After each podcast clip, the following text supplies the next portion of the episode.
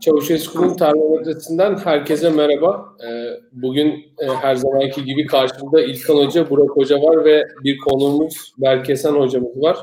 Ee, Berkesen Hocam hoş geldiniz. Burak Bilgen Hocam, İlkan hoş geldiniz. Nasılsınız? İyiyiz, sağ olasın. İyiyiz ee, Burak'cığım. Kolombiya Okulu'ndan merhaba. Dört erkek katıldık programa. Bunun utancı içerisindeyiz. Bugün normaldeki e, erkek sınırımızı aştık. E, o yüzden birimiz elenecek. E, şeyin programın 15 dakikasında birimizi elemeyi düşünüyoruz.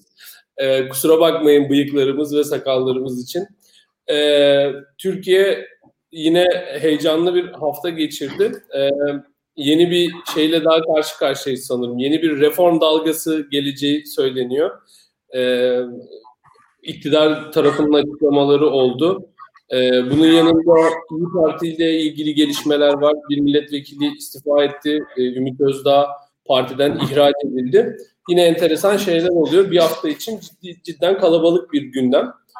Ee, asıl sorumuzla başlayalım ve Berk Hoca ile başlayalım. Berk Hoca e, konuğumuz e, tabii onun e, yorumlarını öne alacağız. Burak Hoca ile İlkan da e, bize e, yine yorumlarını verecekler tabii ki ama e, Berk Hoca ile başlayalım. Hocam e, başlığımızda da söylediğimiz gibi aslında AK Parti iktidarı e, reform yapabilir mi? Sorun cevabını aradığımız soru bu. E, siz bu konuyla ilgili e, görüşlerinizi alarak programımızı açalım isterseniz. Buyurun.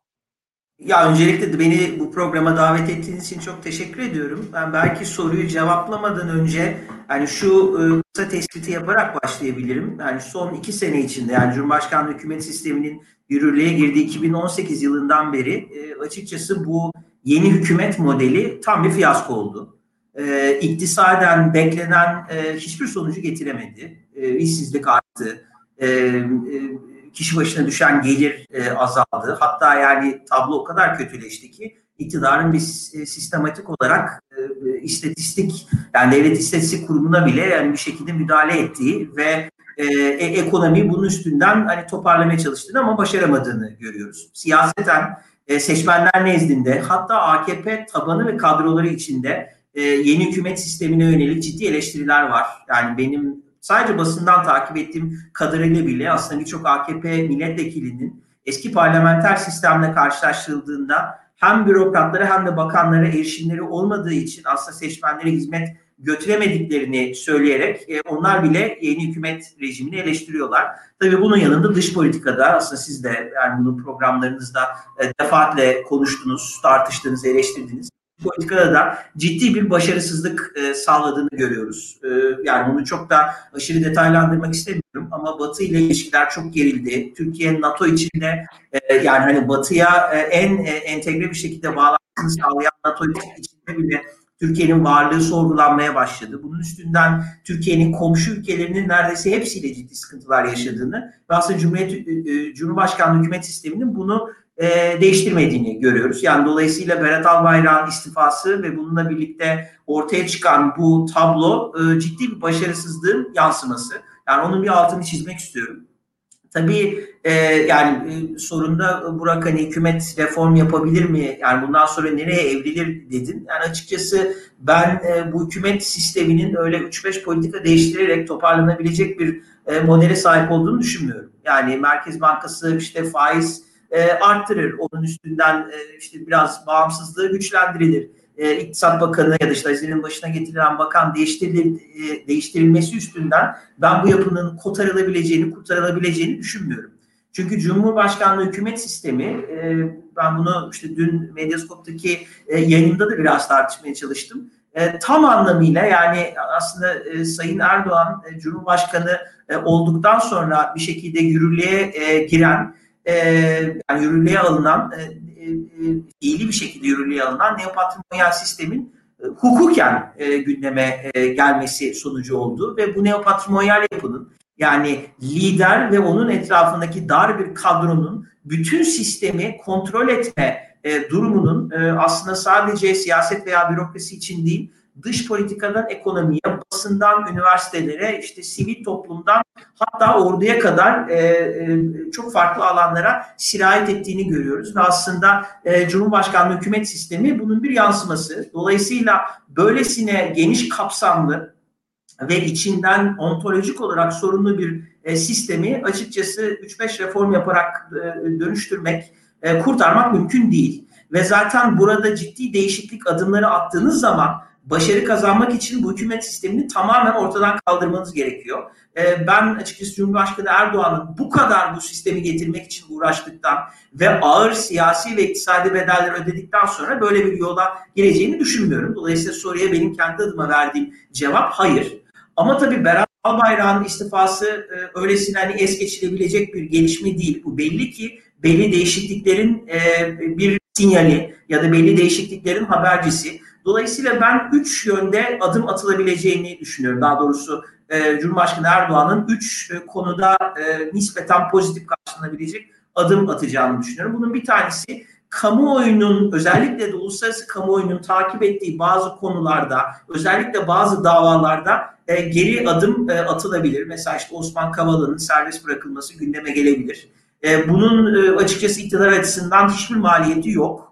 E, ya da en azından maliyeti çok düşük. Dolayısıyla böylesine bir güven arttırıcı en azından e, e iktidara gelen Biden yönetimine bir e, se, selam gönderme ya da en azından ona bir mesaj verme e, çizgisi e, alınabilir. E, aynı zamanda bunu sanırım geçen hafta siz de tartışmıştınız. E, Albayrak grubunda yani milli güvenlik söylemi üstünden siyasi alanın dışından ama siyaseti kontrol etmeye çalışan bir takım vardı, bir kadro vardı başında da Berat Albayrak'ın olduğu. Büyük bir ihtimalle e, o e, kadro belli oranda tasfiye olacak ve onun yerine bir şekilde AKP kadroları içinden gelen ama siyaseten çok tecrübeli olmayan nispeten daha teknokratik isimler. Yani kendi seçmen bağımsızlığı ol, yani kendi seçmenler nezdinde ağırlığı olmayan ve e, Cumhurbaşkanı Erdoğan'a karşı çıkmayacak fakat Berat Albayrak kadar da tepki çekmeyecek bazı isimler üstünden bu neopatrimonyal yapıyı AKP'ye dayanarak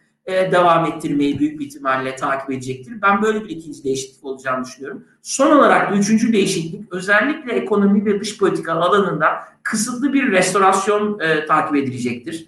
E, işte büyük ihtimalle faizler artırılacak. Onun üstünden tekrar iktisaden biraz daha e, neoliberal veya piyasaların hoşuna girebilecek bir e, çizginin takip edileceği mesajı verilecek ve bunun üstünden ekonomideki yangın belli oranda durdurulmaya çalışılacak dış politikada Trump seçimi kaybettiği için Biden yönetimiyle en azından arayı tekrar düzeltebilecek, Amerika ile ilişkileri tekrar güçlendirebilecek bir restorasyoncu e, bir e, çizgiyi takip edilecektir. Fakat tabii bunların da somut politikaya ulaşması yani somut politikaya dönüşmesi için iktidar koalisyonu içinde özellikle de MHP ile olan ilişkileri e, nasıl etkilediğini ve tabii e, AKP nezdinde özellikle Cumhurbaşkanı Erdoğan nezdinde bu politikaların sadece MHP değil kendi seçmenleri nezdinde de ne tip bir maliyeti olacağını e, görmemiz gerekiyor. Ben açıkçası ciddi bir reform beklemiyorum bu üç dışında. Ee, İlkan sana ilk, ilk sözü vermek istedim. Çünkü sen e, bugün biraz yorgunsun. E, seni e, e, zaten bir de sakallı fazlamız var. Seni belki de cevabını alıp seni yollamamız daha sağlıklı olacak. Yoksa linç edileceğiz gibi geliyor. E, şey e, mikrofonunu açmayı unutma. E, şu anda kapalı. Ha, e, senin de yorumlarını alalım bu ref, e, bu reform e, söylemine ne diyorsun? Nasıl bir potansiyel var sence? Evet. Yani e, Berk Hoca'ya tekrar hoş geldin diyorum ben. E, her zaman onu aramızda görmek istiyoruz. E, yayınımızı arkadaşlar da beğenmeyi, takip etmeyi unutmasınlar. Şimdi e, Burak şöyle basitçe bakalım. E, Berat Albayrak neden bakan oldu? Berat Albayrak çok başarılı bir ekonomist olduğu için, iktisat dehası olduğu için, çok iyi bakanlık yapacağı için bakan olmadı. Berat Albayrak Tayyip Erdoğan'a ne sundu diye bakalım. Berat Albayrak Tayyip Erdoğan'a güven sundu. Şimdi yerine gelecek olan bakanlar Tayyip Erdoğan'ın Berat Albayrak'tan daha fazla güveneceği insanlar mı? Bence değil. Şimdi bakalım yani faizleri indirmek kaldırmaksa Berat Albayrak faizleri indirdi de faizleri yükseltti de. İkisini de yaptı. Berat Albayrak'ın ekonomi bakanlığı içerisinde hani 2018'in sonlarını hatırlayalım. E, dolar 7 lira 8 lira olduktan sonra çok ciddi bir e, faiz arttırımına falan gidilmişti Türkiye'de. Türkiye bunları yaşadı. Berat Albayrak'ın ekonomi bakanlığı sırasında. E, peki Berat Albayrak ekonomi bakanı değilken ekonomi diyelim tırnak içinde AKP'li AK Partili yönetimin elindeyken nasıldı durum? Yani reform konuşuluyor ya. Berat Albayrak öncesinde Türkiye'de Yiğit Bulut'un Cemil Ertem'in etkin olduğu bir ekonomi idaresi vardı. Türkiye'de her ne kadar görünürde e, Mehmet Şimşek'in etkili olduğu bir ekonomi varmış gibi gözükse de aslında Türkiye'nin o zamanlar e, Burak hatırla saygın iktisatçıları e, bir yandan Maliye Bakanı'nı izliyorlardı. Bir yandan Cemil Ertem'i izliyorlardı. İkisinin arasında bir noktayı buluyorlardı. Onun üzerinden kendi pozisyonlarını belirliyorlardı. Türkiye bir iki yılda öyle bir zaman geçirdi. Yani 2016'da 2017'de Türkiye'nin önemli iktisatçıları e, bir Tayyip Erdoğan'ın danışmanlarıyla Türkiye'nin bakanları arasında bir denge bulma peşindelerdi. Yani Türkiye'nin hükümetiyle Türkiye'deki danışmanlar mı hükümet mi? Zaten hatta hatırlayalım o zamanları. Türkiye'de o sıralarda yani e, şu var hani e, işte telefonla dolandırılma hikayelerinde danışman üzerinden dolandırılmaya başlanmıştı insanlar. Daha önce işte savcılar üzerinden savcıyım diye insanları kandırıyorlardı. Polisim diye kandırıyorlardı. Generalim diye kandırıyorlardı.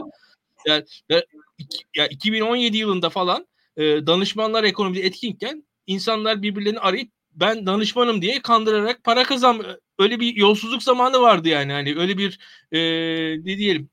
Ya açıkçası o, bu açıdan baktığım zaman ben bir reform ihtimali göremiyorum. Çünkü e, bir defa hem Berat Albayrak'ın pozisyonu sadece bakanlık değil yani Berat Albayrak bugün Türkiye'de sadece ekonomi bakanı değil. Yani mesele sadece faiz, dolar, kur falan, büyüme bunlar önemli. Ya bunlar hatta şöyle söyleyeyim.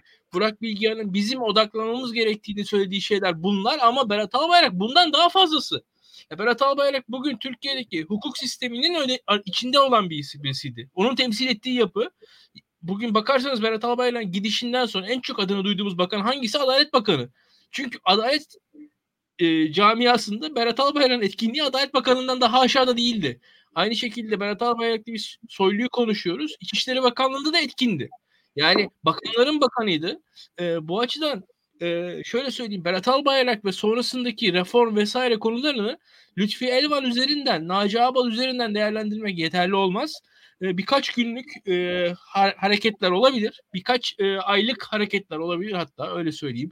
E, ve buradaki faiz kararlarını vesaireyi ben siyasal bir değerlendirme açısından yani AK Parti şöyledir böyledir demek açısından da yeterli görmem. Ee, çok ciddi sıkıntılar çıkacaktır karşımıza. Yani bugün sistemi şu an var eden yapı ortada duruyor. Bizim bunu görmemiz için şöyle söyleyeyim. Bak dikkat edelim. Ee, mesela Berk Hoca şeyden bahsetti. Osman Kavala'dan bahsetti. Sabah gazetesi e, Berat Albayrak'ın ekonomi paradigmasını savunmadığı heyecanla Osman Kavala davasını savunmak için sahaya indi. Bakın bu tesadüf bir şey değildir. O esasında yargıdaki bir yapının da savunusuydu Sabah gazetesi üzerinden. Osman Kavala işte LGBT derneklerine destek veriyor. Gezi'deki şunu yaptı bunu yaptı. İnanılmaz bir e, şeytanlaştırma haberi yaptı Sabah gazetesi ve Berat Albayrak istifa etmişken Osman Kavala konusundaki o sabah gazetesinin sert ve hatta diğer medyadan da ayrılan duruşu e, bence tesadüf değildi öyle söyleyeyim. E, bu açıdan özellikle yargıyı takip etmemiz gerektiğini düşünüyorum ben. E, kolay bir dönüşüm de olmayacaktır. Hani reform zaten olmaz ama e, reformun bu anlattığımız minik e, ne diyeyim reformumsu şeyleri bile biz kolay göremeyiz diye düşünüyorum. Kolay olmayacak önümüzdeki işler. Bilgehan Hocam. Bilgehan Hocam e, sesiniz kapalı. Bu e, ses ses kapatmayı yeni icat ettik herhalde. Önceden yaptığımız bir şey değildi. Yeni öğrendim. Evet. Buyurun hocam. E, şimdi geçen hafta bıraktığımız yerden devam edelim. Ben hafta içi de bazı programlara katıldım. Orada da e, konuştum. E, şimdi ben bu meseleyi biraz vesayet siyaset karşıtlığı üzerinden okumayı yeğliyorum.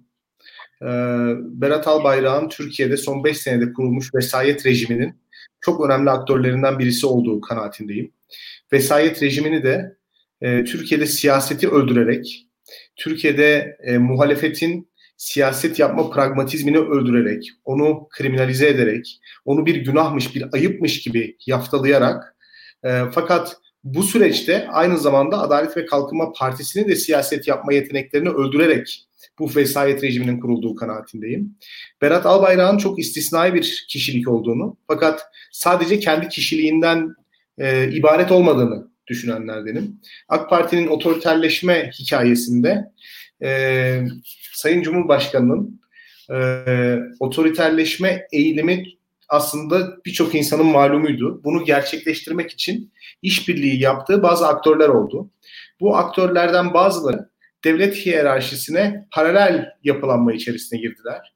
Bürokratik disiplini, bürokratik hiyerarşiyi ilga ettiler ve Türkiye Cumhuriyeti kanunlarını esneterek, o kanunların etrafından dolaşarak Adalet ve Kalkınma Partisi'nin iktidarına hizmet ettiler. Fethullahçılardan bahsediyorum. Bu arkadaşlar fakat günün sonunda iktidardan daha fazla pay isteyerek bir e, güvenilmez aktör olduklarını, e, Recep Tayyip Erdoğan'la aralarında bir güven çatışması olduğunu ortaya koydular. Öte taraftan Recep Tayyip Erdoğan'ın daha çok güvendiği parti içi mekanizmaları vardı. Yani Adalet ve Kalkınma Partisi'nin kurumsal mekanizmaları vardı. Bu mekanizmalar Fethullahçılar gibi e, karmaşık yapılar değildi. Daha legal, daha meşru, siyasetçilerden oluşan yapılardı. Partiyi bunlara da emanet etti. Fakat bunlara emanet ettiği zaman da gücü paylaşmak zorunda kaldığını, partinin gerekli kurumlarıyla istişare yaparak, müzakere ederek ilerlemek zorunda kaldığını ve partinin kendi kontrolünden çıktığını gördü. Dolayısıyla Berat Albayrak bence Fethullahçılarla Davutoğlu gibi partinin kurumsallığını, özelliğini savunanlar arasında bir kesişim kümesini temsil ediyor. Yani Fethullahçılar kadar radikal, onlar kadar e, tek adam e, savunusu yapmaya hazır. Fakat e, AK Partililer kadar da güvenilir. Yani AK Partililer kadar da Sayın Cumhurbaşkanı'na güven telkin eden bir karakter. Üstelik gücü paylaşma konusunda da bu aktörler kadar talepkar değil. Çünkü ailenin içerisinden bir karakter. Cumhurbaşkanıyla simbiyotik bir ilişki kuruyor. Yani Cumhurbaşkanı ne kadar gücünü arttırırsa Berat Albayrak'ın gücü de sistem içerisinde o kadar artıyor. Simbiyotik ilişki bu. Ve ailenin içi geçen hafta söylediğimiz gibi politik bir alana işaret etmediği için e, politik bir konfrontasyon, politik bir karşılaşma, karşılıklık biz onlar ikilemi içerisinde olmadan bu işi götürebileceğini düşündü. Yani ailenin içerisinde bir çatışma olmadığı sürece e, bu mesele devam ederdi açıkçası. O yüzden İlkan'ın aile içi meselelere değinmesinin bir mantığı var burada. Çünkü apolitik olması gereken bir alan ve apolitik olarak devam ettikçe aslında bu sistem Tayyip Erdoğan e, siya- hikayesinin, onun siyaset yapma yönteminin ve sistemin merkezileştirme öyküsünün aslında doyuma ulaştığı yerdi. Hesaplanamayan şey o doyum noktasının siyasetten aramış olduğunu düşün, düşünmek. Şimdi parlamentoyu kaldırabilirsiniz, etkisizleştirebilirsiniz, medyayı zapturapt altına alabilirsiniz, sivil toplumu, akademiyi susturabilirsiniz. Bu siyasetin ortadan kalktığı anlamına gelmez. Siz sadece siyasetin görünürlüğünü ve meşruluğunu ortadan kaldırırsınız. Siyaset olduğu gibi devam eder. Gücün olduğu her yerde insanlar biz onlar ayrımı üzerinden, dost düşman ayrımı üzerinden daha fazla güce ulaşmak için rekabet ederler. Bu kaçınılmaz bir şey. Siz meşru ve şeffaflık sağlayan kanalları ortadan kaldırırsanız bu sefer siyaset daha görünmez, daha karanlık alanlarda kendisini gösterir ve hatta sarayın içerisine sızar, ailenin içerisine sızar. O yüzden İlkan Dalkuç'un analizlerinde öne çıkarttığı analiz seviyesi yani aile çok önemli. Aile politize olmuş olmalı ki o apolitizmin verdiği güven duygusu ortadan kalktı ve Berat Albayrak sistemin dışına itildi. E, katılıyorum, şuna da katılıyorum. Ya ekonominin kötü olduğu için e, işine son verilmiş bir bakan değil. E, Berat Albayrak sistemde kalsın istenseydi Dışişleri Bakanlığı ya da Cumhurbaşkanlığı yardımcılığı gibi bir noktada görevlendirilir. İtibarı korunarak sistemin içerisindeki varlığı devam ettirilirdi. Çünkü Berat Albayrak biraz önce söylediğim gibi medya yapılanmasından tutun da bürokratik yapılanmalara kadar son 5 senedir içinde yaşadığımız sistemin mimarlarından bir tanesi. Ve bunu yaparken de siyasetsizleştirme ve güven duygusu gibi iki kavramı öne çıkarttı. Biz 5 senedir siyasetsizlik ve güven kavramları ekseninde bir e, Türkiye izliyoruz. Bunlar zıttıyla kaim olan kavramlar. Yani liya, liyakat kavramı aslında bir açıdan sadakat kavramının da tersi. Yani sadakat kavramının tersi sadece sadakatsizlik değil. Sadakat kavramının tersi aynı zamanda liyakat da olabilir. Çünkü sadık olarak sistem içerisinde yükselmenin karşılığı layık olarak sistem içerisinde yükselmektir. Berat Albayrak sadakat üzerinden yükselmeyi salık veren bir e, anlayışın temsilcisiydi. Yine benzer şekilde e, siyasetsizliğin zıttı e, yani Berat Albayrak'ın ortaya koyduğu siyasetsizliğin zıttı e, bir meşru siyasi rekabete tekabül ediyor. Berat Albayrak meşru siyasi rekabeti aslında biz onu çok hareketli zannediyoruz ama Türkiye'de siyasi rekabet bir şekilde dondurulmuş bir şekilde devam etti. Yani biz İstanbul Belediye seçimlerinden önce mesela hiç siyaset yapmayan, hiçbir siyasi söylemiyle gündeme gelmeyen, siyaset yaptığı zaman adeta büyük bir ayıp işlemiş gibi, açık bir işbirliği ya da açık bir e, işte siyasi e, ortaklık kurmanın çok büyük günah olduğu bir ortamda yaşıyoruz. Siyaset yapmak çok büyük bir günah. Dolayısıyla bunun yerine koyduğu şey siyasetsizlik idi. Fakat o siyasetsizliğin içinde milli güvenlik gibi kavramlarla çok başarılı bir şekilde doldurdu. Böylece ilginç şeyler oldu Türk siyasetinde. Birincisi evet insanlar ve kurumlar arasındaki ilişkiler değişti. Yani insanların kurumlarla olan ilişkisi liyakat yerine sadakat üzerine yükseldi. Bu ayrı bir şey. İkincisi de siyasi partilerin kendi aralarında kurdukları işbirlikleri ya da kendi aralarında yaşadıkları gerilimlerden ziyade siyaset dışı kavramlar üzerinden ittifaklar kuruldu. Mesela size bir şey söyleyeyim. Türkiye'de e, güvenlik sektöründe çok önemli bir bürokrat düşünün. Bu bürokratın Adalet ve Kalkınma Partisi'ni doğrudan desteklemesi çok da mümkün değildir. O kadar partizanca davranamaz. Fakat siz siyaseti ortadan kaldırıp Adalet ve Kalkınma Partisi'ni ulusal güvenliğin teminatı haline getirdiğiniz zaman gönül rahatlığıyla hem meşru alanın içerisinde kalır bu bürokrat. Yani hem muhalif bir noktada konumlanmaz ve meşru alanın içerisinde kalır hem de kendisini partizan bir AK Partili olarak tanımlanmaktan kurtarır. Birçok insanın hikayesi de budur aslında Ankara'da. Yani insanlar meşru ve makbul kalıp AK Parti partizanı olmak istemezler.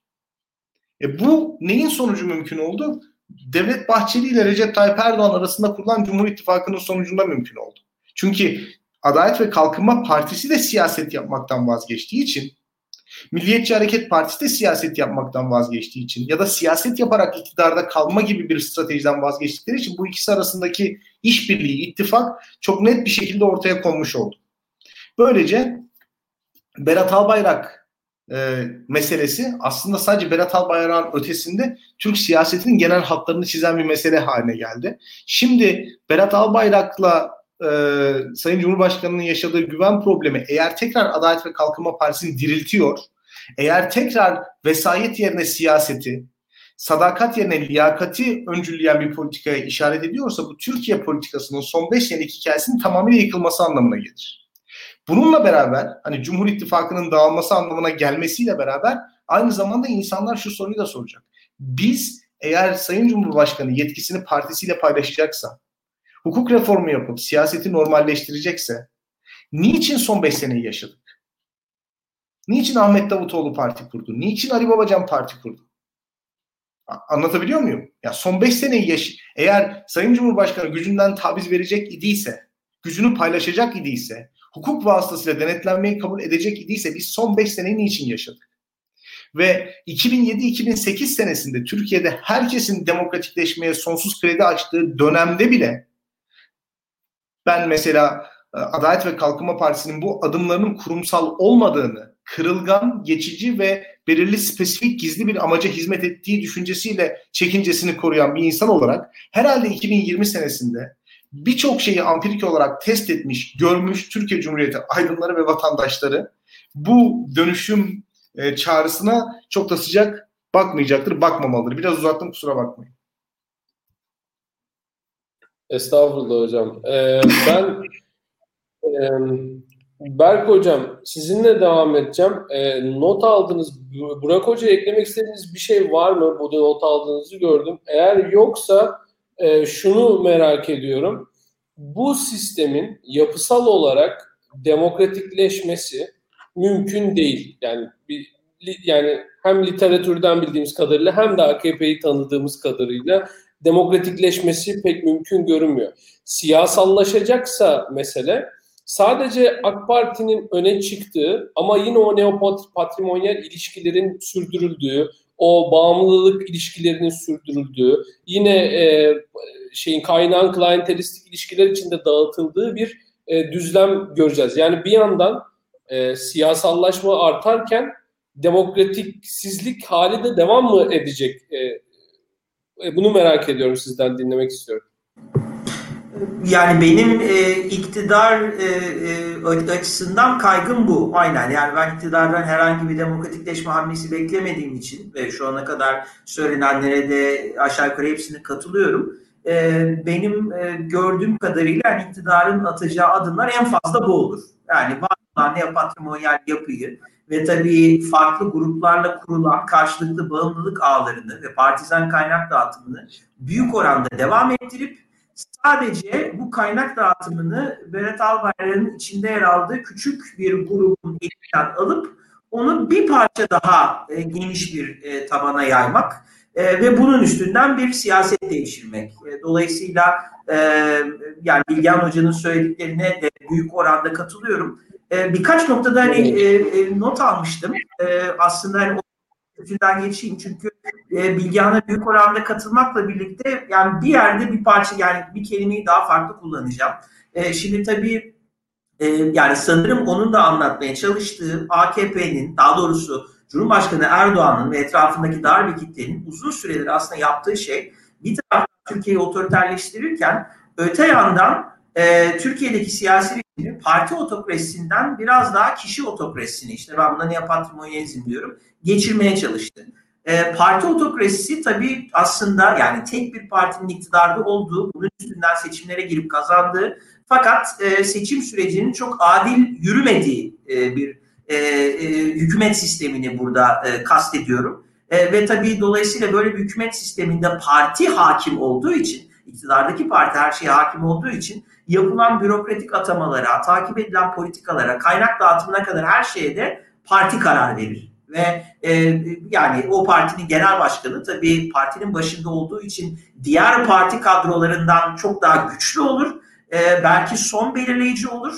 E, fakat e, onun ötesinde hani partinin önüne geçemez. Bizim tabii Türkiye'de gördüğümüz, yani biraz tabii e, AKP'nin kuruluşunda da e, Cumhurbaşkanı Erdoğan'ın çok önemli bir rol oynadığı için, karizmatik bir siyasetçi olduğu için, AKP'nin kurucu elitleri arasında en popüler figürü olduğu için ve açıkçası İstanbul Belediye Başkanlığı'ndan gelen rant, rant dağıtım mekanizmalarına en hakim kişi de o olduğu için e, bu parti otokrasisini içeriden kademe kademe e, ortadan kaldırdı. Yani hani bu belki programda çok detaylı bunu konuşmamıza gerek yok ama e, yani sizin de çok vakıf olduğunuz gelişmeler. Çünkü AKP'nin kurucu elitleri içinde yerel bağı bu kadar güçlü olan e, Sayın Erdoğan dışında başka bir isim yok.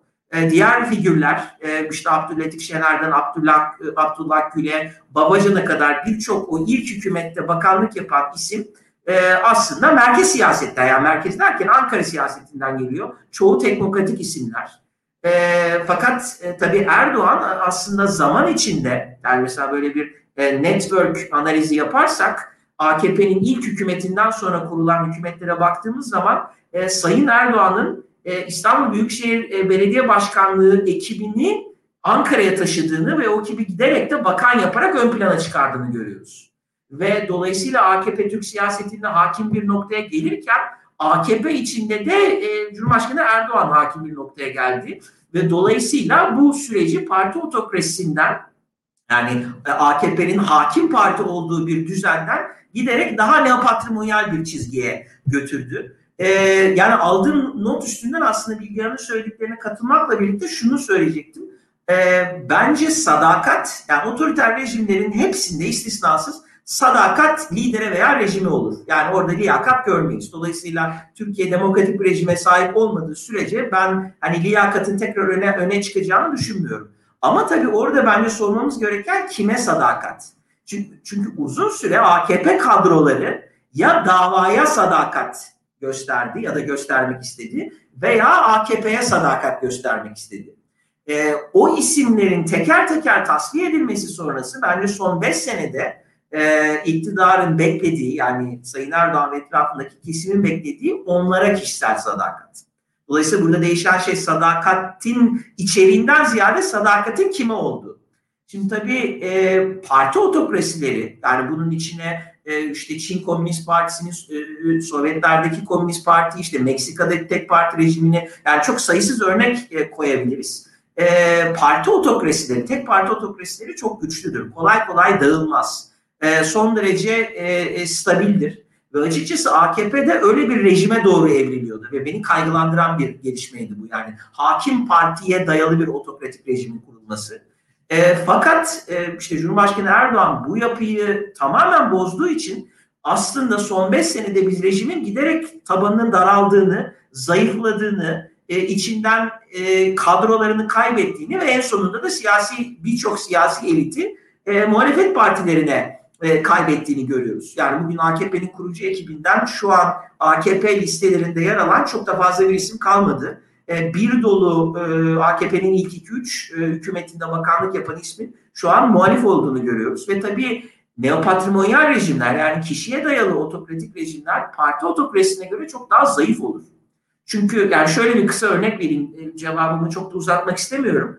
Bu tarz hakim partiler bunu bunu bürokrasi de benzer şekilde işler, ordu da benzer şekilde işler, hatta akademi de benzer şekilde işler. Siz e, düşük seviyede girersiniz, bir pozisyon alırsınız. Sizden sürekli o davaya, o kuruma bir şey vermeniz beklenir.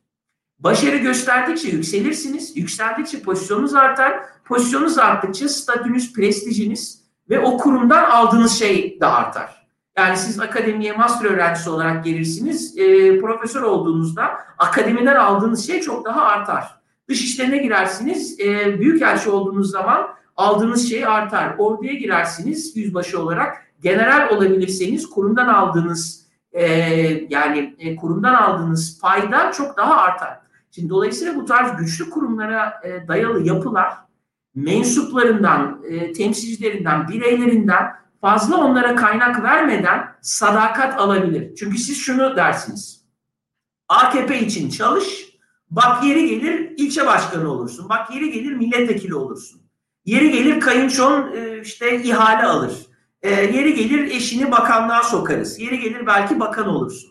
Yani böyle bir e, parti otokrasisinde siz insanlara 30 senelik bir böyle e, e, kariyer e, patikası sunabilirsiniz.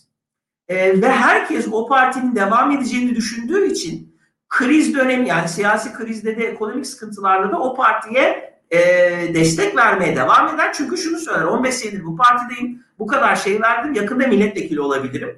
E, ne olursa olsun ben mücadele devam edeceğim. Şimdi neopatrimonyal rejimlerde sadakat kişiye olduğu için kaynak dağıtımını da o kişi yapar. Ve tabii sizin o rejimden al- alacağınız yani olumlu beklentiler işte kaynak olabilir, paye olabilir, pozisyon olabilir. O kişiye bağlı olduğu için siz hemen tatmin edilmek istersiniz. Yani bugün bir neopatrimonyal yapıda Cumhurbaşkanı Erdoğan olabilir, başka bir rejim olabilir, e, sultanistik bir rejim olabilir. Şunu söyleyemezsiniz ya e, bizim için çalış 20 sene sonra belki milletvekili olursun. Çünkü 20 seneye kim öyle kim kalan. Şimdi bu yapıda paradoksal olarak e, Cumhurbaşkanı Erdoğan'ın gücü artmakla birlikte kısa vadede, uzun vadede hem rejimini zayıflatıyor hem kendisini zayıflatıyor.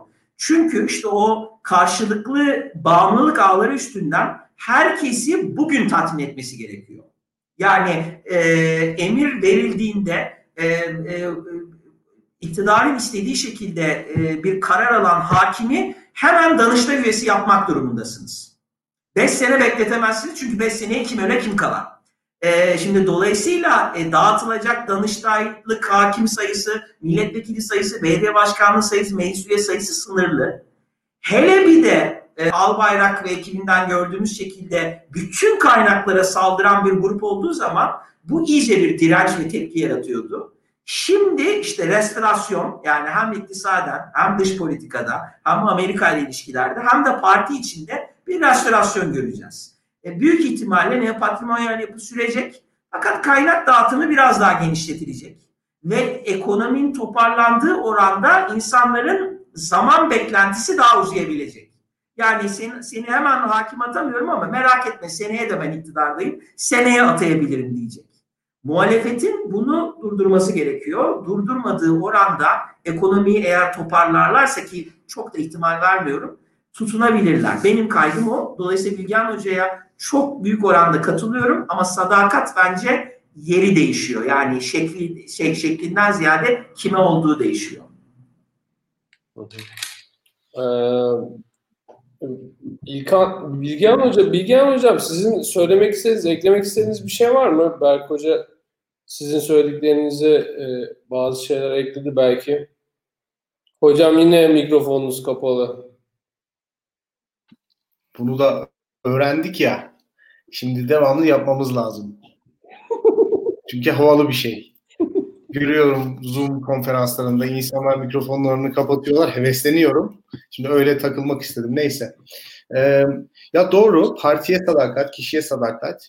Ee, ya orada e, tabii şöyle bir şey, şöyle ikilemler var AK Parti'nin yaşadığı bana sorarsanız. Birincisi e, aslında AK Parti kamu kaynaklarını e, böyle çok bencilce e, kullanma taraftarı da olmadı. Yani müttefiklerine karşı da bir cömertliği var. Mesela MHP ile ittifak yaptığı zaman mesela MHP'nin devlet içerisinde bir kadrosu var. Yani kendi adamlarını işe sokmak zorunda. Siyaset böyle bir şey aslında Türkiye'de. Mesela Adalet ve Kalkınma Partisi aslında oraya da kaynak sağlamak zorunda. Ee, mesela ulusal kanal e, buraya kaynak sağlamak zorunda e, basın ilan kurumunun verilerine bakmıştım ben. Çok uzunca bir süre Aydınlık Gazetesi mesela basın ilan kurumundan bir para almadı ama 2016 senesiyle birlikte bu iş değişiyor. Yani basın ilan kurumundan Aydınlık Gazetesi'ne para akmaya başlıyor. E, yani müttefiklerinize bakmak zorundasınız. Öyle bir müttefik genişledi. E, ama e, şöyle bir şey var. Yani Adalet ve Kalkınma Partisi ilk döneminde muhtemelen askerin de baskısıyla ekonomiyi iyi yönetme ve çok fazla kadrolaşma e, dedikoduları ayyuka çıkmasın diye e, bu public good dediğimiz hani herkesin eşit oranda faydalanabileceği şeylere biraz daha fazla yatırım yaptı. Yani private good yerine yani sadece kendi destekçilerinin faydalanacağı şeyler yerine bütün topluma ekonominin performansı hakkında bir e, işaret gönderdi ve herkesin eşit olarak e, faydalanabileceği yatırımlar yaptı. E, mesela e, Mühendisler Odası'nın bir araştırması var. 2007'ye kadar kamu ihalelerini e, alan şirketlerin e, sivil toplum üyeliklerine bakıyor. TUSKON, MÜSİAD ve TÜSİAD 2007 senesine kadar neredeyse eşit. %33-33-34 gibi bir rakamla bölüşüyorlar kamu ihalelerini. 2007'den sonra ilginç bir şekilde e, arkadaşlar TÜSİAD gidiyor. Yani düşüşe geçiyor. E, çünkü 2007'de yüksek bir oy alıyorlar. İşte TUSKON ve MÜSİAD bu kamu ihale pastasına üşüşmeye başlıyor. Muhtemelen o pasta daraldıkça TUSKON üyeleriyle müsiyat üyeleri arasındaki rekabet artıyor. Daha sonra e, TUSKON gidiyor zaten bildiğiniz malum olaylardan dolayı. Dolayısıyla hani sürekli olarak bu işleri bir bölüştürmeniz lazım. Adalet ve Kalkınma Partisi'nin meselesi o e, harcadığı kamu kaynaklarını public good yerine artık yavaş yavaş private good olarak da- dağıtmaya başlaması ve buna da kaynağı yettirememesi açıkçası. Yani evet, çünkü yettirememesinin sebebi Adalet ve Kalkınma Partisi'nin kafasındaki millet tanımıyla Türkiye Cumhuriyeti'nin ulusu arasında bir fark var. Yani milletin yüzde ellisi, daha doğrusu ulusun yüzde ellisi, yani Cumhur İttifakı'na destek veren insanlar gerçek vatandaş olarak algılandığı için Adalet ve Kalkınma Partisi'nin bu insanlara verdiği kanuni güvenceler, bu insanlara dayattığı, dağıttığı kaynak ya da bu insanlar e, bu insanlara verdiği mutluluk öyle söyleyeyim. E, onun kendi dünyasında ulusun tamamına verdiği, milletin tamamına verdiği mutluluk gibi gözüküyor ama değil. Ama değil. Yani dışarıda bıraktığı bir yüzde elli daha var. Ve o yüzde elliyi kaynaklardan öyle bir mahrum ediyor ki bu insanlar artık Türkiye'de orta sınıfa yükselme hayallerinden fedakarlık ediyorlar. Çok fazla vergi ödüyorlar.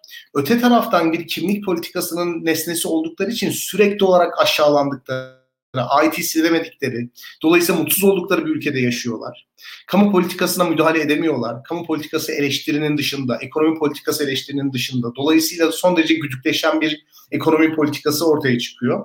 Ee, yani Adalet ve Kalkınma Partisi aslında dar bir klik kliye çok büyük imtiyazlar dağıtıyor. Bu tamam buraya katılıyorum. Ama aynı zamanda ulusun tamamı için de bir şeyler yapmaya çalışıyor. Fakat tanımladığı ulus tanımı o kadar dar ki to, ulusun %50'sini dışarıda bırakan bir politika izlemek zorunda kalıyor. Bu ne Ali'ye yaranılabilen ne Veli'ye yaranılabilen bir durum açıkçası. Yani MHP'yi yanında tutmak için, ittifakın içerisinde tutmak için kaynakların bir kısmını MHP'ye vermek zorundasınız. Kendi partilerinizi mahrum ediyorsunuz. MHP'lileri sevindiriyorsunuz ayrı bir şey. Bir de toplumun yüzde 50'sini dışarıda bırakıyorsunuz. Bu sevinen MHP'liler de size asla çok böyle kendi adamınızmış gibi bakmıyorlar. Devamlı e, her an ilişkiler kopacakmış mantığıyla bakıyorlar. Böyle bir noktaya saplandığını düşünüyorum ben Adalet ve Kalkınma Partisi'nin. Yani kurumları e, toplumun tamamı için refah üreten, toplumun tamamı için güvenlik üreten, toplumun tamamı için hukuk üreten yapılardan çıkartıp kendi inisiyatifiyle, kendi konjonktürel ihtiyaçlarına göre çalışan yapılar olarak tanımlamanın bedeli bu. Sürekli olarak bu streslerle yaşarsınız. Kaçınılmaz bir şey. Yani kimin zengin, kimin fakir olacağına, kimin dışarıda, kimin içeride olacağına, hangi gazetenin kaç satıp hangi köşe yazarının nerede yazacağına, televizyonlarda akşamları kimin konuşacağına kadar toplumun her alanını kontrol etmek istediğiniz zaman böyle sıkıntılar yaşarsınız. Halbuki bunlar kendiliğinden gidecek, kendiliğinden düzenlenecek, kurumlar vasıtasıyla hiç kişisel müdahale olmadan oluşacak alanlar. Öyle olmalı. Şimdi bunların olmadığı bir noktada Adalet ve Kalkınma Partisi her şeyi, hayatın her alanını kendi siyasi ikbali için mobilize olmaya zorladığı için yani şunu söylemek istiyorum. Bir akademisyenden beklediği şey onun akademisyenlik yapması değil. Adalet ve Kalkınma Partisi'nin iktidarda tutması olduğu için iş adamlarından beklediği şey para kazanmaları değil. Adalet ve Kalkınma Partisi'nin iktidarda tutmaları olduğu için gazetecilerden beklediği şey haber yapması değil bu parti iktidarda tutmaları olduğu için sürekli olarak eli hayatın içerisinde ve bir ana mekanizmanın her yeri düzenlediği bir duruma şahit oluyoruz biz. Dolayısıyla devamlı olarak müttefiklerin değiştiği, sürekli olarak birilerinin kriminalize olduğu, birilerinin içeri girdiği, birilerinin dışarı çıktığı, en makbul adamların bile bir gecede gayrimakbul olduğu, üzerlerinde tepinildiği bir Türkiye tablosu içerisinde yaşıyoruz biz. Bu çok normal bir şey. Bunun da tek bir sebebi var. Bunun sebebi Berat Albayrak falan değil. Bunun sebebi işte geçmişte işbirliği yapılan yapılar değil. Bunun sebebi gücü tek elde toplayıp kurumlar yerine kişilerin iradesini kaim kılmak. Yani sorumluluğun kime ait olduğunu bilmemiz gerekiyor burada. Onu söyle, söyleyebilirim. Bir kere fitili ateşlediğiniz zaman burada rekabet e, tabii ki yoğunlaşacak. İnsanlar tabii ki alt seviyelerde birbirleriyle rekabet edecekler ve güce yakın olmak için birbirlerinin kuyusunu kazacaklar. Tabii ki tepişecekler. O yüzden sorumluluğu kimde aramamız gerektiğini iyi bilelim. Nerede aramamız gerektiğini iyi bilelim. İlkan hafta içi bir şeyler yazdı o konuyla ilgili. Çok net. Kitabın ortasından yazdı, konuştu. İlkan, onlarla ilgili eklemek istediğin bir şey var mı? İlkan yine mikrofon. Bu mikrofon işini bence şey yapalım ya. Yok yok güzel güzel böyle biz buna alışacağız yavaş yavaş. Biraz e, dayak yiye yiye öğreneceğiz bu işleri de. Ee, şimdi Burak çok basitçe söyleyelim. Şimdi e, hani hafta içi söylediklerim, hafta sonu söylediklerim, Burak Bilgehan'ın, Berk Hoca'nın söyledikleri e, ya bir yerde birbirini tamamlıyor. Bazı nüanslar var tabii aramızda. E, ben birkaç şey ekleyeyim bütün bunlara. E, bir defa e, şöyle söyleyelim bu iktidar çok uzun bir iktidar. 18 yıllık bir iktidar. 18 yıllık bir iktidar ve e, kamu kaynaklarından bahsettiğimiz zaman da e, bırak kamu kaynakları e, ne olursa olsun hani AK Partililere odaklanmış bile olsalar diye düşünüyorum.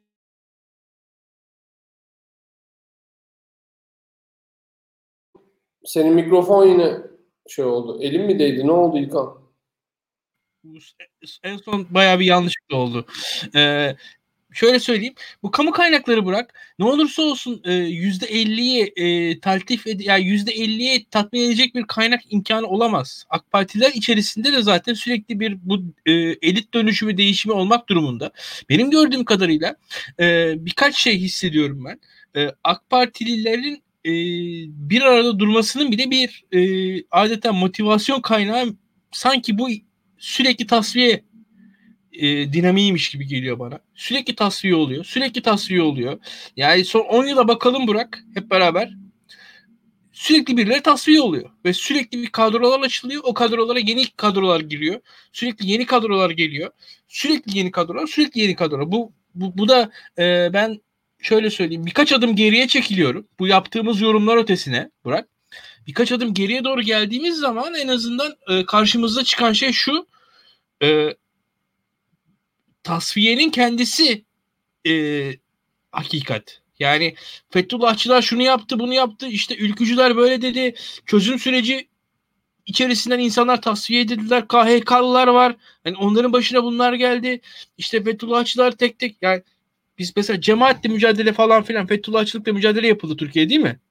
E, ya çok basit bir şey var Fethullahçıların yaptığı eylemler var. Yani eylemler hiçbir şekilde konuşulmadı ama şu FETÖ'cü şu şey hani e, devletin enerjisi tasfiyeye doğru gitti.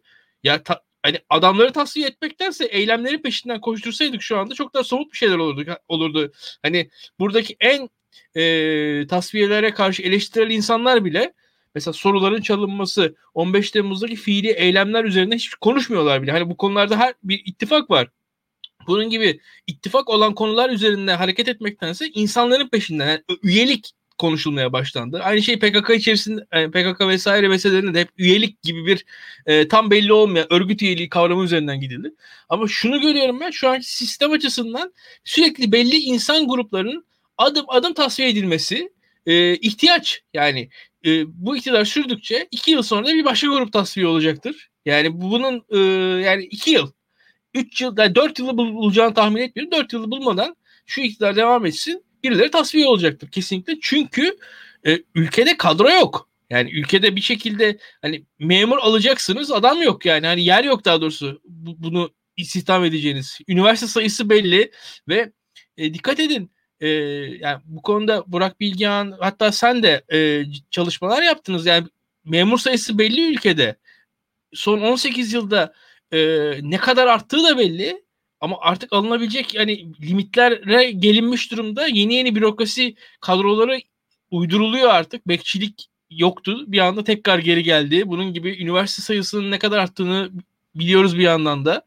E bütün bunlara rağmen artık istiyap haddi do- dolmuş durumda. Burada bir bu tasfiyenin kendisi de hani bu hikayenin parçası diye eklemek istiyorum ben. Tabii ki bunun yani ben bu sistemde e, yani özellikle şöyle söyleyeyim şu süreçte e, benim açımdan en az ilginç olan şey ekonomideki gelişmelerdir. Açık konuşayım. Berat Albayrak sonrasında benim için en az ilginç olan şey ekonomideki gelişmelerdir. Ekonomi kendi yolunu öyle ya da böyle bulacaktır. Yani burada ben özellikle e, emniyet bürokrasisine, e, adliyeye bakıyorum, hukuk bürokrasisine bakıyorum. Buralar çok da hatta medyaya bakıyorum. Yani medya, e, adliye, hukuk ve e, emniyete dikkat etmemiz gerekir diye düşünüyorum. Berat Albayrak sonrasında asıl hikaye buradadır. Yani sonra, çünkü ekonomi hani öyle ya da böyle tamam. Yani Tayyip Erdoğan kendi ekonomik teorileri var. Absürt teoriler tamam. Ama bir yandan da pragmatik öyle de yapabilir böyle yapabilir. Bunun çok bir açıklayıcılığı yok. Yani Berat Albayrak sonrası için. Ama bu dediğimiz gibi medyaya bakmamız lazım. Emniyete bakmamız lazım. Yargıya bakmamız lazım. Bizim yapmamız gereken şeyler bu. Yani bundan sonra ne oluyor oradan izleyeceğiz. E, ben kendi adıma oraları izleyeceğim daha. Yani şu an e, işte ayın 19'unda faiz kararı açıklanacakmış. Bu Berat Albayrak sonrası, sonrası için bir şey söyler mi diye sor bana. Ben hiçbir şey söylemez. Yani faiz işte 450 bas puan arttırılsa da hiç arttırılmasa da Berat Albayrak sonrası için bir anlamı var mı bunun? Yok. Yani sonuçta o gün Sayın Cumhurbaşkanı öyle karar vermiş. O anlamı var. Başka bir anlamı yok yani. Bunu tahmin edebilen birisi vardır. Başarılı olur belki. Yani o gün para kazanır. Tahmin edemeyen para kaybeder.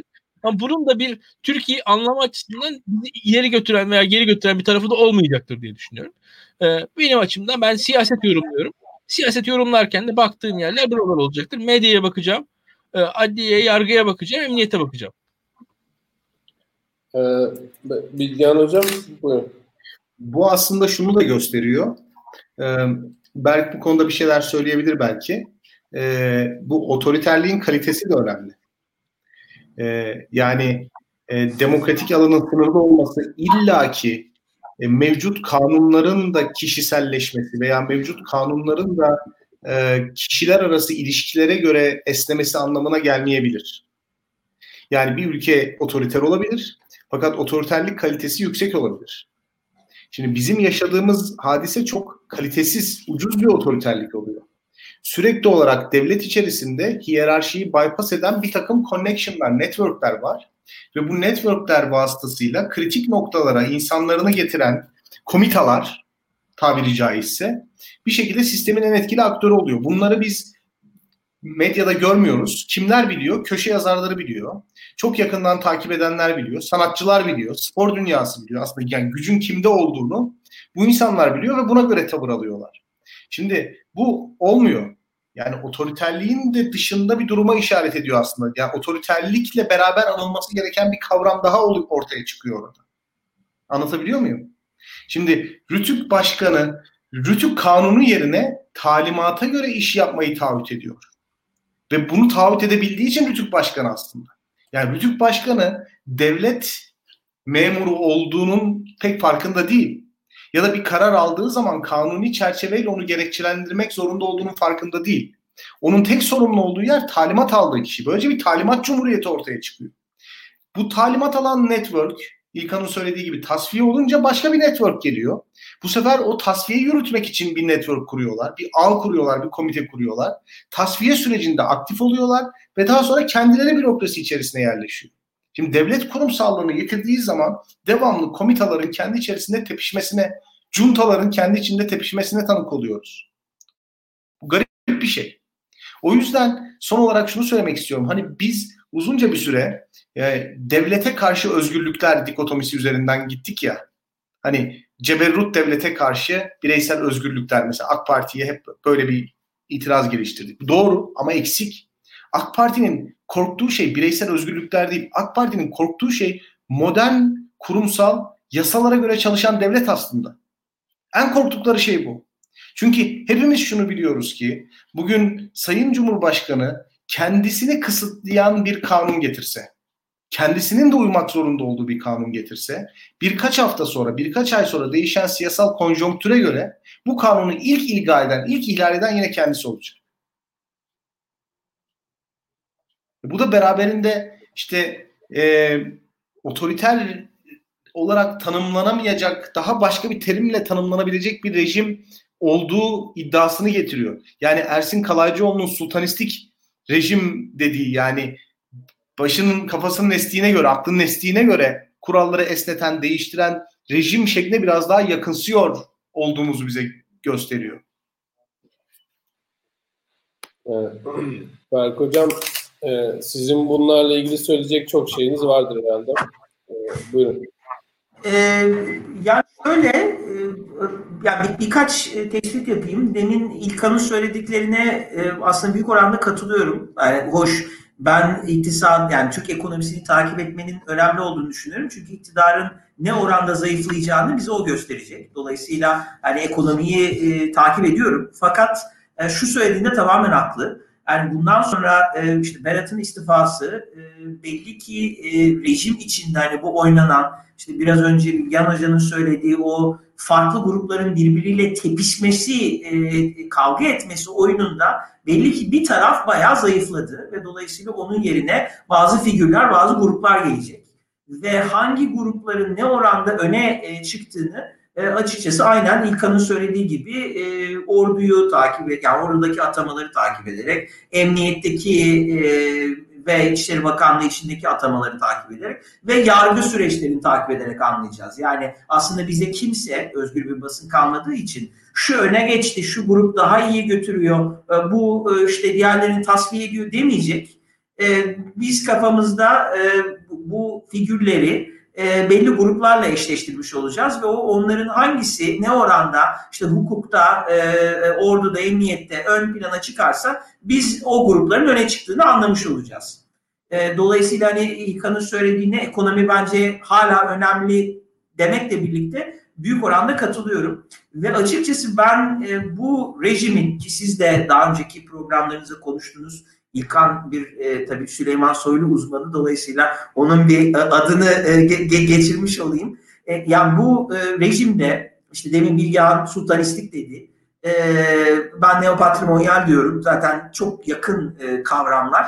E, bu neopatrimonyal rejimde aslında bütün bakanların Erdoğan yani Cumhurbaşkanı Erdoğan'la ilişkisi e, tek taraflıydı. Yani e, bu bakanların hiçbirisinin siyasi bir tabanı yok. Oraya liyakatle gelen pek fazla bir isim de yok. ve bu isimlerin hepsi biliyor ki ancak Cumhurbaşkanı Erdoğan onları seçtiği için oradalar ve Cumhurbaşkanı Erdoğan'ın seçmediği, onlara artık sen istifa et dediği zaman o pozisyonda kalmaları mümkün değil. E, Berat Albayrak durumunda tabii aile içinde olduğu için e, Bilgehan'ın söylediği gibi daha simbiyotik bir ilişki var. Çünkü e, Cumhurbaşkanı Erdoğan ona diğer bakanlar olduğundan daha çok güveniyor. Fakat burada Bence iki tane bakan istisna ve zaten bu e, emniyet ve orduyu takip etme e, noktasında da öne çıkan iki tane figür var. Bir tane Hulusi Akar, e, diğeri e, e, Süleyman Soylu. Ve bu iki ismin öne çıkması şaşırtıcı değil. Hulusi Akar tabii Genelkurmay Başkanlığı'ndan geldiği ve şu anda Savunma Bakanı olduğu için e, orduyu bir şekilde kontrol eden ve oradaki gelişmeler üstünden e, Türk siyasetine dışarıdan etkisi olabilecek bir isim illa siyasete müdahale edeceği için değil fakat orduyu kontrol etmesinden gelen büyük gücü e, e, Cumhurbaşkanı Erdoğan nezdinde e, e, onu etkileme e, e etkisine çevireceği için e, yani o tabii önemli bir figür ve Süleyman Soylu aynı şekilde İçişleri Bakanlığı bürokrasi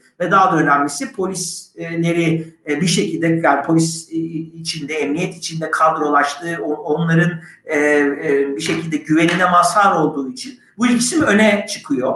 Bu hiç şaşırtıcı değil çünkü otoriter bir rejimdeyiz ve otoriter bu otoriter rejim toplumsal artan toplumsal muhalefet karşısında gerilediği için hiçbir zaman e, ne orduyu ne de e, polis kuvvetlerini ya da emniyeti göz ardı edemez. O kurumların içini boşaltamaz, zayıflatamaz, sayısını e, düşüremez. Belki orduda bile bunu bir noktaya kadar yapabilir ama e, emniyette kesinlikle böyle bir şey yapamaz. Dolayısıyla bu iki ismin aslında rejim içinde çok etkin bir role sahip olduğunu zaten Süleyman Soylu'nun istifa ettikten bir gün sonra tekrar geri e, gelmesinden, bunu başarmasından biz e, bunu görmüştük. Berat Albayrak sonrası büyük ihtimalle etkinliklere daha artacak.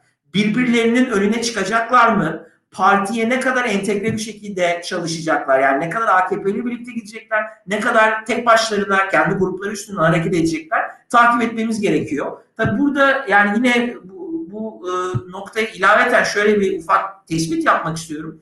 İki isim de yani eğer bu ittifaklar siyaseti ise iki isim de hem uluslararası hem de ülke içindeki ittifakları e, çok başarıyla e, kendi etkinliklerini arttırmak için kullandılar. Hulusi Akar'ın tabii NATO yani bir NATO üyesi, NATO'nun en büyük ikinci ordusunun eski genelkurmay başkanı olmasından gelen hem uluslararası çevrelerde ama özellikle Amerika'da e, belli ilişkileri yani ilişkileri var derken gizli değil. Yani sonuçta bu isim biliniyor ve gördüğüm kadarıyla da şu anki yönetim içinde batıya en sıcak bakan isimlerin içinde geliyor. Dolayısıyla Biden'ın etkinliğini e, arttırması büyük ihtimalle bu rejim içinde aslında Süleyman Soylu'dan ziyade Hulusi Akar'ı ön plana çıkaracaktır. E, Süleyman Soylu e, yani Bilgehan Hoca'nın kaç defa söylediği bu milli güvenlik vurgusunu Berat ne kadar Berat Albayrak ne kadar siyaset dışı bir şekilde yürüttüyse Süleyman Soylu da bunu siyaset içinden AKP içinde kendi tabanını genişletmek için kullanmıştı. Eğer ulusal güvenlik yani milli güvenlik teması biraz daha azalırsa işte bu bunu PKK ile olan mücadele üstünden de yaptı. Ee, Süleyman Soylu'nun e, gücünün biraz azalabileceğini görüyoruz ama tabii o da MHP ile olan ilişkileriyle ki ben ne derecedir ona çok vakıf değilim. E, bunu dengede götürdü. Dolayısıyla eğer MHP ile olan ittifak zayıflarsa bu e, Süleyman Soylu'nun aleyhine işleyebilir. Dolayısıyla yani bir kez bunu e, bizim bence takip etmemiz gerekiyor. E, ikinci nokta yani Bilgehan otoriter rejimin kalitesi dedi. Yani ben otoriter rejim için olumlu bir ifade kullanmak istemiyorum ki onu da bunu kastetmiyordu. Ben onu devlet kapasitesi kelimesine çevireyim. Çünkü yani demokratik bir rejim başarılı olsun olmasın normatif olarak benim gözümde her türlü otoriter rejimin önündedir ki yani Bilgehan için de öyledir. Yani ben o öyle demedi anlamında söylemiyorum. Ama tabii bazı otoriter rejimler diğerlerine göre devlet kapasitesini çok daha e, yüksek bir şekilde götürebiliyorlar. Teknokratik anlamda daha başarılı politikalar takip ediyorlar iktisadi kalkınma yaratıyorlar ve bir noktadan sonra aslında o rejimleri iktidardan alaşağı etmenin fazla bir anlamı da kalmıyor. Yani dürüst seçim yapıldığında bile bu iktidarlar varlıklarını sürdürebiliyorlar. İşte Soğuk Savaş döneminde belli e, zaman periyotlarında Meksika'daki tek parti yönetimi buna yaklaştı. çok fazla şiddet kullanmadan, çok fazla seçim hilesi yapmadan iktidarda kaldı. Singapur, e, Tayvan, yani şu an demokratik Tayvan ama 2000 yılına kadar Tayvan, e, halen Singapur aslında bunu yaptı. AKP'nin ama ben böyle bir otoriter rejime evrilme şansının ne şimdi ne önceki zamanlarda olmadığını düşünüyorum. İki nedenden ötürü. Ee, yani bilmiyorum hani katılır mısınız? Bunun e, tabii bir tanesi biraz önce söylediğim e, Cumhurbaşkanı Erdoğan'ın İstanbul Belediye Başkanlığı'ndan gelen bir rant dağıtım ağının başında olması durumu var ve bunu AKP siyasetine de yansıttı. Şimdi böyle bir partinin e, ki bu kanat aslında büyük şehirlerin hızlı büyümesinin getirdiği arazi değerlenmesini şehirlerde çok başarılı bir şekilde ranta çevirmiş isimler. İşte Ankara'nın, İstanbul'da kamu alanlarının talan edilmesi yani tam anlamıyla talan edilmesi bu bunun üstünden Türkiye'nin neredeyse bir rantiye devleti gibi çalışması. Yani aslında iktisadi artı değer üretmeden arazi satarak ya da arazi üstüne e, dikey mi deniyordu? Dikey yapılaşmaya giderek sürekli bir rant yaratılıyor. E, şimdi böyle bir gelenekten geldiği için bu belediye kadrosu e, zaten hani AKP bence böyle bir şeye evrilemezdi. Tabii ikinci nokta ki biz bunu gezi sürecinde çok iyi gördük. Singapur'da, Tayvan'da, Meksika'da otoriter rejimler insanların hayat tarzına müdahale etmiyordu. Hayat tarzıyla kimsenin sorunu yoktu. Yani e, bir iktisatçı, iyi iktisatçı olduğu için dindar da olsa, mütedeyyin de olsa, seküler de olsa, ateist de olsa, e, her gün şarap da içse o Merkez Bankası'nın başına geçiriliyordu. Yani işte biraz demin Bilgehan'ın söylediği o liyakat meselesi. Rejime de sadık olduğu sürece bunu yapabiliyordu. Yani mesela Meksika'daki tek parti yönetimi 80'lerden başlayarak bayağı bildiğiniz Amerika'nın en iyi okullarında iktisat doktorası yapmış isimleri önce bakan sonra başkan yaptı. Yani bunu yapabiliyordu. Şimdi AKP hayat tarzına karıştığı oranda seküler orta sınıflar içinden çıkmış çok iyi eğitimli insanları ve çevreleri rencide etti. Ha, bunu bu oranda mesela belki Cumhurbaşkanı Erdoğan değil de Abdullah Gül bu partinin başında olsaydı belki bu oranda yapmazdı. Yani işte böyle gelişmeleri takip ediyoruz falan gibi ortaya karışık, suya sabuna dokunmayan, ılımlı e, ifadelerle ama aslında hayli dindar bir e, figür. E, o şey yapsaydı büyük bir ihtimalle böylesine bu derece bir çatışma yaratmayacaktı. Yani yine e, Kemalist çevreler karşı çıkardı. Ama Erdoğan'ın o e, bütün tepkiyi üstüne çeken ve toplumu kutuplaştıran bir paratoner gibi üstüne çeken ve kutuplaştıran yapısı olmayacaktı. Ben bu iki nedenden ötürü yani AKP'nin hiçbir zaman böyle bir yöne girme ihtimali olduğunu düşünmüyordum. Ama şu geldiğimiz noktada yani artık ortada bu kadar yolsuzluk soruşturması, iddia, e, polis baskısı, hapse atılan siyasetçiler olduktan sonra artık bunun geri dönüşü yok. Yani buradan ben bir siyasi yine ilk soruya dönecek olursak hani bir siyasi reform ya da böyle büyük bir e, değişiklik e, beklemiyorum. E, son olarak hani, çok uzatmak istemiyorum. Çok kısa bir tespit yapayım. E, Bilgehan Hoca'nın biraz önce söylediği yani bir tur önce e, söylediği e, AKP'nin özellikle ilk 5-6 senelik iktidarında eko, ekonomiyi büyüttüğü için tabii Türkiye 2001 krizinden çıkıyordu. Biraz da bunun üstüne geldi ve Kemal Derviş reformlarının yarattığı daha düzenleyici e, yapının tabii üstüne geldi. Onun da etkisi vardır.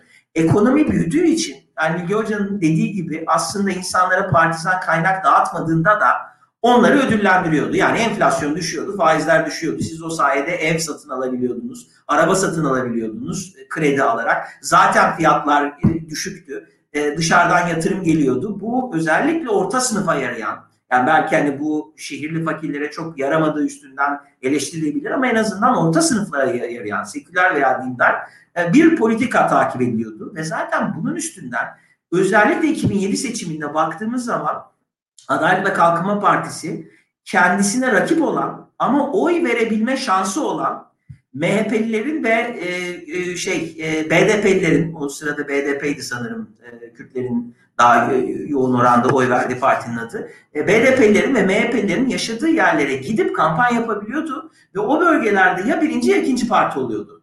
Ve kampanya sırasında Cumhurbaşkanı Erdoğan şunu söylüyordu. Ya bu ideolojik ayrılıkları bırakın tamam siz Kürtsünüz ama e, illa Kürt milliyetçilerine oy vermek zorunda değilsiniz. Biz size bakın hizmet getiriyoruz. Bakın biz ekonomiyi toparlıyoruz. Ya aynı şeyi Türk milliyetçilerine söyledi değil mi? Aslında e, Cumhurbaşkanı Erdoğan'ın e, ülkücülere yönelttiği hakaret olarak kabul edilen ifadelerin çoğu 2007 kampanyasındadır. Belki biraz 2011'den. Bunu yapabiliyordu. Çünkü hakim partiydi. E, bu yapıyı artık sürdüremiyor. Bunun tabii nedeni artık o ekonomik büyüme yok. Ekonomik büyüme olmadığı için siz herkesin hayat standartını aynı anda yükseltemiyorsunuz. Aynı anda yükseltemediğiniz zaman bir partizan kaynak dağıtımında ka- karar vermeniz gerekiyor. İşte o noktada Bilgehan Hoca'nın söylediği e, sağ popülist ama İslami sağ popülist bir çizgi üstünden siz bir millet tanımı yapıyorsunuz. Onun içine e, dindar olmayan Kürtler girmiyor. Dindar olmayan ama çok milliyetçi olan ülkücüler girmiyor. Kemalistler zaten hiç girmiyor. Aleviler zaten girmiyor. E, onları dışarıda bırakıp bunun üstünden böyle yüzde altmışlık bir koalisyon kurmaya çalışıyorsunuz. Bunu da aslında AKP bir süre devam ettirdi. Ama Gezi ve arkadan Gülen hareketiyle yaşanan çatışma e, bence bu stabil devam eden yapıyı epey sarstı. Arkadan dünya ekonomisinde yaşanan gelişmeler, Türkiye'ye bu kadar e, e, izleyici gelmemesi, şey izleyici diyorum, e, e, e kredi gelmemesi e, tabii e, AKP'nin e, yani AKP hükümetinin yarattığı bu ekonomik modelinde zaten içeriden sıkıntıları vardı. Giderek e, e, daralmasına, e, küçülmesine yol açtı. Ve işte ondan sonra bu e, deminden beri bahsettiğimiz o neopatrimonyal e, yapı ortaya çıktı kademe kademe. Şimdi bir saati doldurduk. Bilgehan Hoca ve İlkan özellikle çok yorgun görünüyorlar. Ben onlara daha fazla işkence yapmak istemiyorum. Berk hocamın enerjisi yüksek. Ben de iyi durumdayım ama siz e, ekran başında görecek gibisiniz. E, bugün programı e, bir saatle bitirip İyi Parti meselesini artık çarşamba nabıza e, bırakırız diye düşünüyorum. Ya e, ben birkaç şey ekleyeyim bu arada. Ya Berk hocayı açık hatta ilerisi için bir randevu alalım. Çünkü bu otoriterlik diyoruz e, vesaire diyoruz. Hazır program biterken ee, birazcık da iyi hikayeleri ben Berk Hoca'dan duymak istiyorum. Yani mesela Şili nasıl demokratikleşti? İşte Sırbistan'da ne oldu? Romanya nasıl demokratik bir ülke haline geldi? Çünkü insanlar şey sandıkla olmaz diyorlar. Hakikaten sandıkla olmamış birkaç yer var ama sandıkla olmuş yerler de var aslında. Yani hani e, çok güzel Hitler örneğini e, yolluyorlar bize böyle capsleri falan filan. Bu, burada birilerinin bir, birazcık da hakikaten yani neymiş diğer örnekler? Ya bunların bir de hani bu işin ilmini yapmış insanlar var yani açıkça söylemek gerekirse Türkiye'de. Biraz bizim bunları da duymamız gerektiğini düşünüyorum ben. Çünkü e, tamam hani Hitler herkes biliyor. Yani bildiğini zannediyor en azından. Ama e, yani seçim diye bir şey önemli. Yani Hitler'in iktidarında da önemliydi e, açıkçası o zaman da e, bir araya gelmek önemliydi vesaire. Bunları bir yerde biz bir derli toplu dinleyelim istiyorum ben. E, bu gerek e, medyaskop olur gerek daktilo olur. Benim kendi şahsi talebim olarak burada bulunsun. Hazır burada karşılıklı bulunmuşken. Evet, ben, tamam. E, o zaman e, bir program yapılabilir. Hem ya burada yaparız ya da Berk Hocam bilmiyorum önümüzdeki dönemde Medyaskop'ta öyle bir şey olursa orada da bir e, program olabilir. Ama burada e, yapmak için biz gönüllüyüz. İlkan'ın e, bir sürü sorusu var gibi hissettim ben. E, öyle bir program yapılabilir. E, ş, e, yine bir saatimizi, bir saat 10 dakikayı doldurduk. E, yine çok arkadaşımız izledi. Artık belirli bir sayıyı aştık. 300 kişiyi geçiyoruz artık her canlı yayında canlı olarak izleyen. E, 10 bin rakamını da aştık. Belirli bir noktaya geldik. İnşallah daha da çok izleyiciye ulaşacağız ama sizin e, yayınlarımızı beğenip paylaşmanız gerekiyor bunun için. E, şimdiye kadar yaptınız. Bundan sonra da bekliyoruz arkadaşlar. Teşekkür ederiz bunun için. E, dediğim gibi İyi Parti meselesi artık başka bir güne kaldı. E, söylenecekler artık büyük ihtimalle önümüzdeki nabız programına e, söylenir. E, İlkan Hoca ve Burak Hoca her zaman benimle e, onlara programda oldukları için teşekkür ediyorum. Berk Hocam sizi konuk ettik misafir olarak. E, çok memnun olduk. E, umarım tekrar görüşürüz bu programda da. E, kendinize iyi bakın. E, herkese iyi akşamlar diliyorum arkadaşlar. E, görüşmek üzere. Hoşçakalın.